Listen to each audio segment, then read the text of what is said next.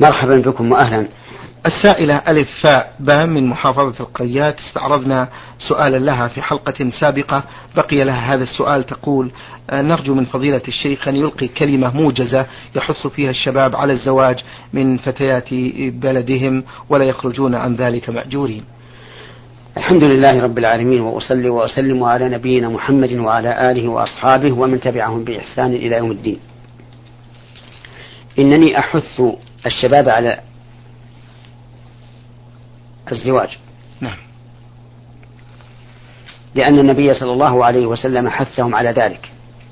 فقال صلى الله عليه وسلم يا معشر الشباب من استطاع منكم الباءة فليتزوج فإنه أغض للبصر وأحسن للفرج ومن لم يستطع فعليه بالصوم فإنه له وجاء وأحثهم على ما حثهم عليه النبي صلى الله عليه وعلى آله وسلم أن يتزوج أن يتزوجوا ذات ذات الدين والخلق. لأن النبي صلى الله عليه وعلى آله وسلم قال تنكح المرأة لأربع لمالها وحسبها وجمالها ودينها فاظفر بذات الدين تربت يداك وقال عليه الصلاة والسلام تزوجوا الودود الولود.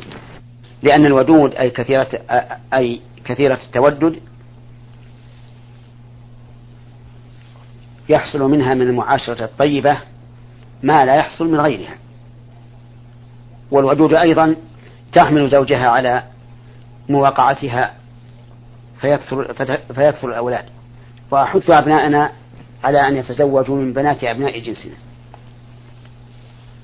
من البلد لأنهم أقرب إلى الانضباط.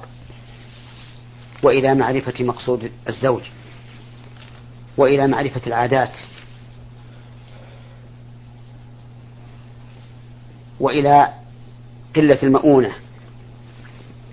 لست أريد بقلة المؤونة قلة المهر لأن الغالب أن نساء البلد أكثر مهرا من نساء البلاد الأخرى لكن ما يترتب على النكاح فيما فيما بعد. من من نساء البلاد الأخرى يكون كثيرا مثقلا.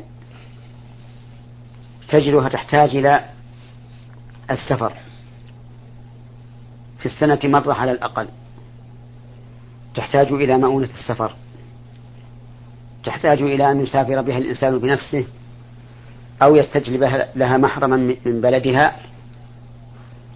تحتاج إلى هدايا لأهلها وأقاربها. فمؤونتها كثيرة. ثم إنه إذا قدر الله تعالى انفصالا بينها وبين زوجها حصل من المشاكل. إذا كان بينهما أولاد ما لا يستطيع الإنسان التخلص منه. ثم إن عاداتها وما كانت عليه في بلادها في الغالب تخالف ما كانت عليه عاداته هنا. فيحصل بذلك تعسف وتأسف. لأنها إما أن تغلب الزوج في عاداتها وإما أن يغلبها في عاداته وحينئذ يكون التأسف في الغالب أو التأسف مع المجال مع المجاملة. ومن تأمل ما حصل ويحصل عرف الواقع. ثم إن لدينا في بلادنا نساء كثيرة. بقيت بلا تزوج, بلا تزوج. فهل نجلب بنات الناس من الخارج؟ وندع بناتنا للهم والغم والفتنة؟ هذا غير لائق. قد يقول الشاب المهور في نسائنا كثيرة. فنقول نعم. لكن ليس الحل أن نجلب بنات البلاد الأخرى إلى بلادنا. الحل أن نحاول بقدر المستطاع القضاء على هذه الظاهرة وهي كثرة المهور. وذلك باجتماع الشرفاء. والوجهاء في البلاد على تحديد شيء معين للمصلحة. ونقول هذا المهر المقرر. للشابة البكر وهذا المهر المقرر للكبيرة الثيبة. ثم إذا تزوج الرجل فليعطي امرأته ما شاء لا أحد يمنعه. أو تعطيه هي ما شاءت من مهرها إذا كانت رشيدة لا أحد يمنعها. وإذا لم يجد ذلك أي لم يجد اجتماع الكبراء والشرفاء فلا مانع عندي من أن أن يتدخل ولاة الأمور في هذا ويحل المشكلة بأي حل يريدونه وهو لا يخرج عن نطاق الشرع. لأن الواقع أن هذه مشكلة يحصل بها الشر والفساد. فلذلك أدعو إخواننا المسلمين إلى الجدية في إيجاد حل لهذه المشكلة على المستوى القبلي أو البلدي أو المستوى الحكومي.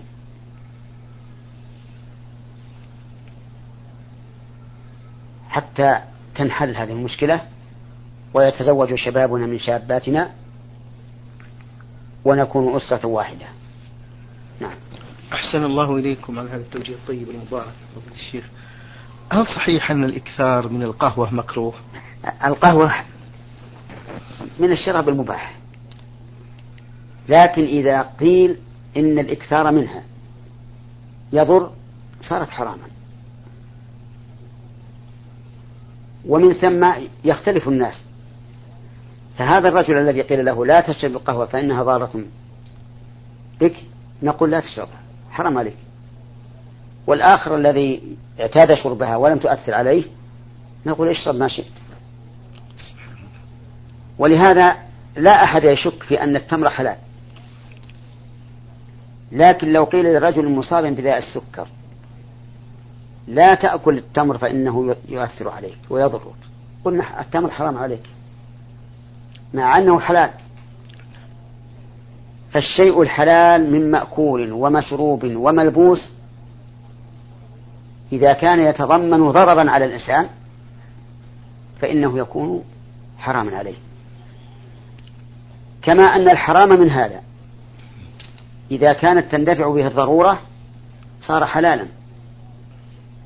فالرجل الجائع الذي يخشى على نفسه الموت تحل له الميتة. ويحل له لحم الخنزير. ويحل له ما ذبح على النصب.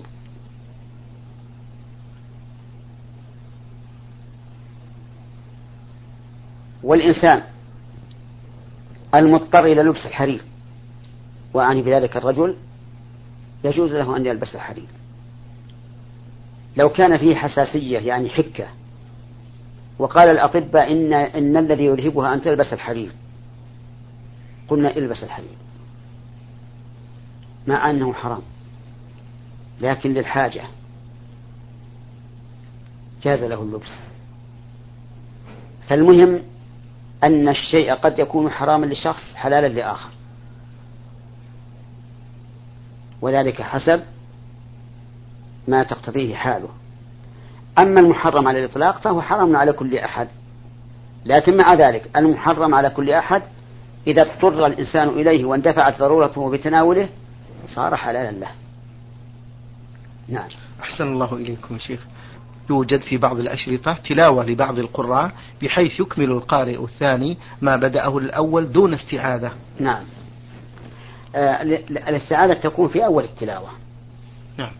فإذا استعاذ أول القارئ أول القارئين كفى عن الآخرين المستمعين. لكن أرى أن الأفضل أن يستعيذ كل منهم عند أول قراءة له.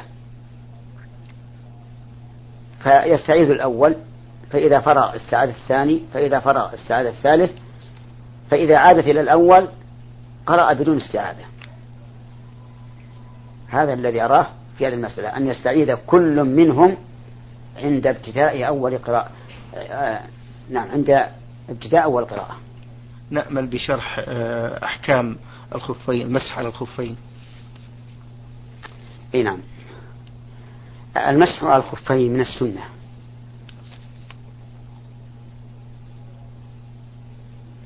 وذلك ودليل ذلك أن النبي صلى الله عليه وسلم توضأ وكان المغيرة بن شعبة رضي الله عنه يصب عليه وضوءه.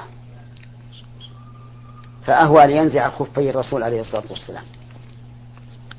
فقال دعهما. يعني لا تخلعهما ومسح عليهما. فدل ذلك على أن لابس الخفين الأفضل له أن يمسح ولا يخلعهما ليغسل قدميه. وللمسح شروط. المسح على الخف شروط. أهمها أن يلبسها على طهارة. أن يلبس أن يلبسهما أي الخفين على طهارة.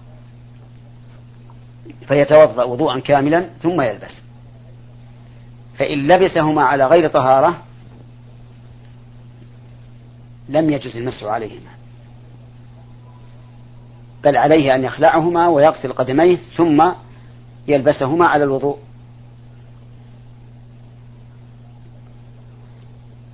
والشرط الثاني أن يكون المسح في الحدث الأصغر دون الأكبر. لحديث صفوان بن عسال قال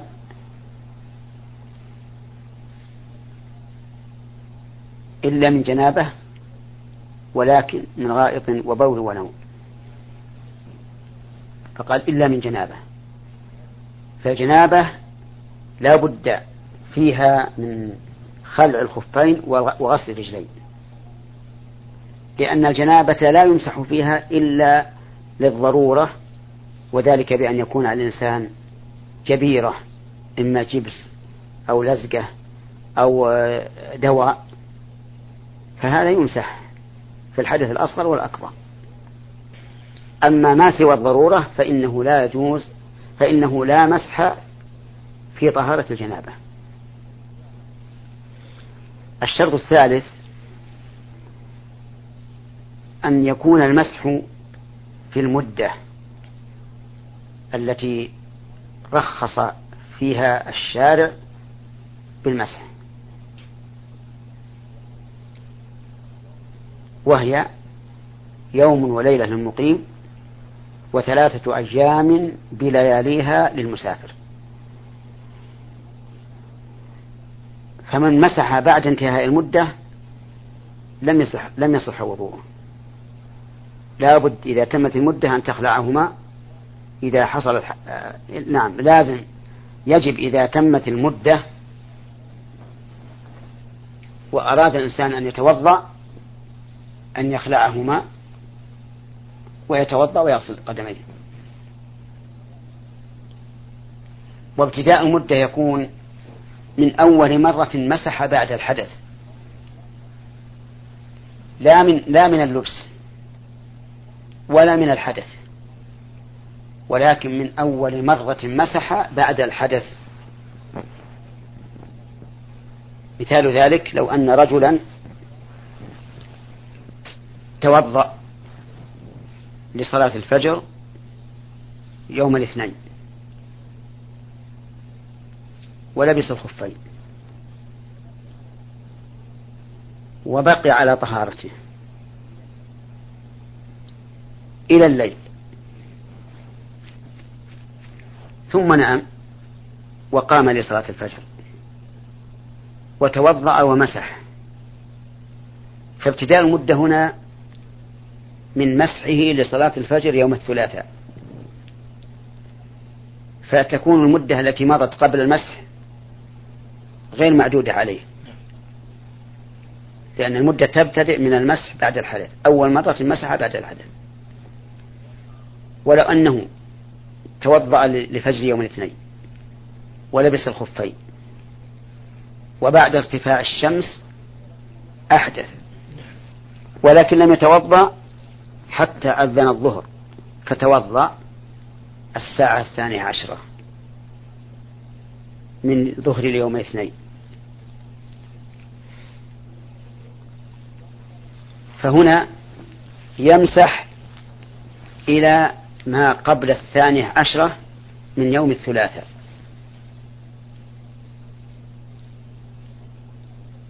ونحن قلنا إنه أحدث قبل الزوال في يوم الاثنين فهنا نقول لا أن نقول المدة تبدأ من وقت المسح من من الثانية عشرة وله أن يمسح إلى الثانية عشرة إلا دقيقة واحدة من اليوم الثاني. وكذلك يقال في المسافر إنه تبتدئ مدته من أول مرة مسح بعد الحدث. فيه شروط أخرى اختلف فيها العلماء رحمهم الله. هل هي شرط أو ليس بشرط؟ هل نضرب عنها صفحا؟ نعم. أحسن الله إليكم وبارك فيكم فضيلة الشيخ. امرأة تسمع صلاة العشاء من مسجد حيهم وهي في نيتها وهي في بيتها وتقتدي به وقد نبهناها بأن عملها هذا غير صحيح. ما حكم ما صلته من الأيام الماضية وهي جاهلة؟ آه ما صلته في الأيام الماضية وهي جاهلة فهو صحيح. لكنها لكن لا تعود إلى هذا.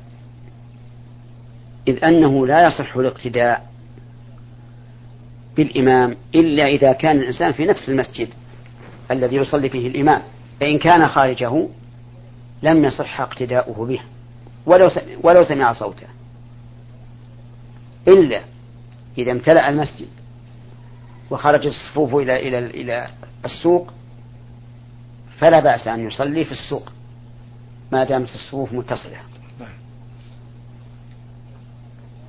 وبناء على هذا لو أراد جار المسجد أن يصلي مع إمام المسجد قلنا له لا يجوز. أنت من أهل الجماعة فعليك الحضور إلى المسجد. لست من أهل الجماعة إما لمرض أو لكون الرجل أو لكون الموجود أنثى فصلي وحدك والحمد لله. الأنثى ليس عليها عقاب لأنها غير مأمورة. بصلاة الجماعة مع مع الناس والرجل المريض إذا كان من عادته أن يصلي مع الجماعة فإنه قد ثبت عن النبي صلى الله عليه وعلى آله وسلم أن من مرض أو سافر كتب له ما كان يعمل صحيحا مقيما. ولو أننا فت ولو أننا فتحنا الباب وقلنا كل من سمع صوت الإمام فله أن يقتدي به ولو كان في غير المسجد لحصل بهذا مفسدة. والمفسدة أن يقول قائل نحن نشاهد المسجد الحرام. يصلي ونشاهده على الهواء وكأننا في المسجد الحرام. ونحن مثلا في المدينة أو في الرياض أو ما أشبه ذلك. أيجوز لنا أن نصلي خلفه؟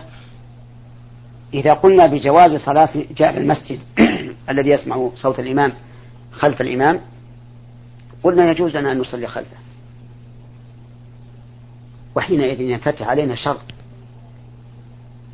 يكون كل من أراد أن يتخلف عن الصلاة قال أنا أصلي وراء, وراء إمام الحرم. والحرم أفضل من مسجدكم. والجمع أكثر من جمعكم. بل ربما يتخلف عن الجمعة. ويقول أصلي وراء وراء الإمام. أصلي وراء إمام الحرم. المسجد أفضل من مساجدكم. والجمع أكثر. ثم إن من المعلوم أن من حكمة الشرع في مشروعية صلاة الجماعة أن يجتمع الناس في مكان يرى بعضهم بعضا ويؤازر بعضهم بعضا ويحب بعضهم بعضا ويتعلم بعضهم من بعض.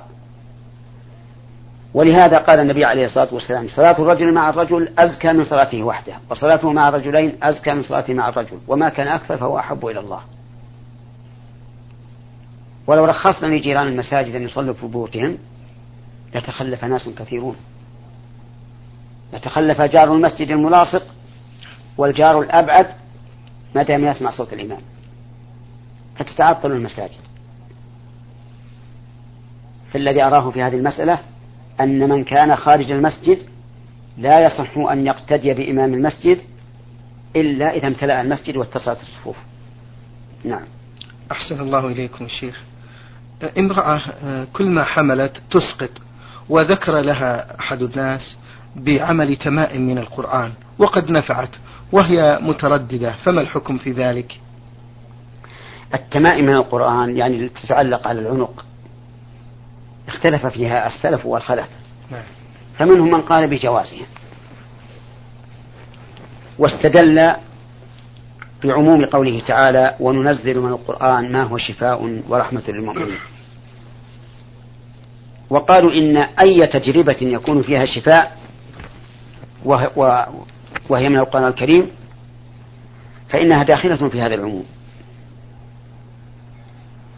ومنهم من قال إن التمائم ممنوعة سواء كانت من القرآن أو من غير القرآن. فهذا موضع خلاف بين أهل العلم رحمهم الله. نعم. أحسن الله إليكم الشيخ. آه الذين يقرؤون ويأخذون مبالغ كبيرة ما حكمه؟ إذا كان القارئ الذي يقرأ إنما قرأ من أجل ما يأخذ. فإن ذلك حرام عليه ولا يحل له لأنه لم ينتفع بقراءته أحد. إنما النفع له وهو إذا أخذ عليه أجرا من الدنيا حرم أجره في الآخرة. وأما إذا كان يعلم الناس بأجرة يحفظ الإنسان مثل سورة البقرة ويقول سورة البقرة عليها كذا وكذا من المقدار فالصحيح أن ذلك جائز. يعني أنه يجوز أن يأخذ أجرا على تعليم القرآن لا على قراءة القرآن. لأن قراءة القرآن نفعها لا يتعدى والتعليم يتعدى نفعه إلى المعلم. ولهذا قال النبي عليه الصلاة والسلام إن أحق ما أخذتم عليه أجرا كتاب الله. يعني تعليمه. فإذا كان الإنسان يعلم الناس القرآن بأجرة سواء كانت على المقدار أو على الزمن على المقدار بأن يقول كل جزء بكذا وكذا أو كل صورة بكذا وكذا أو على الزمان كل ساعة بكذا وكذا. فهذا لا بأس به للحديث الذي ذكرته.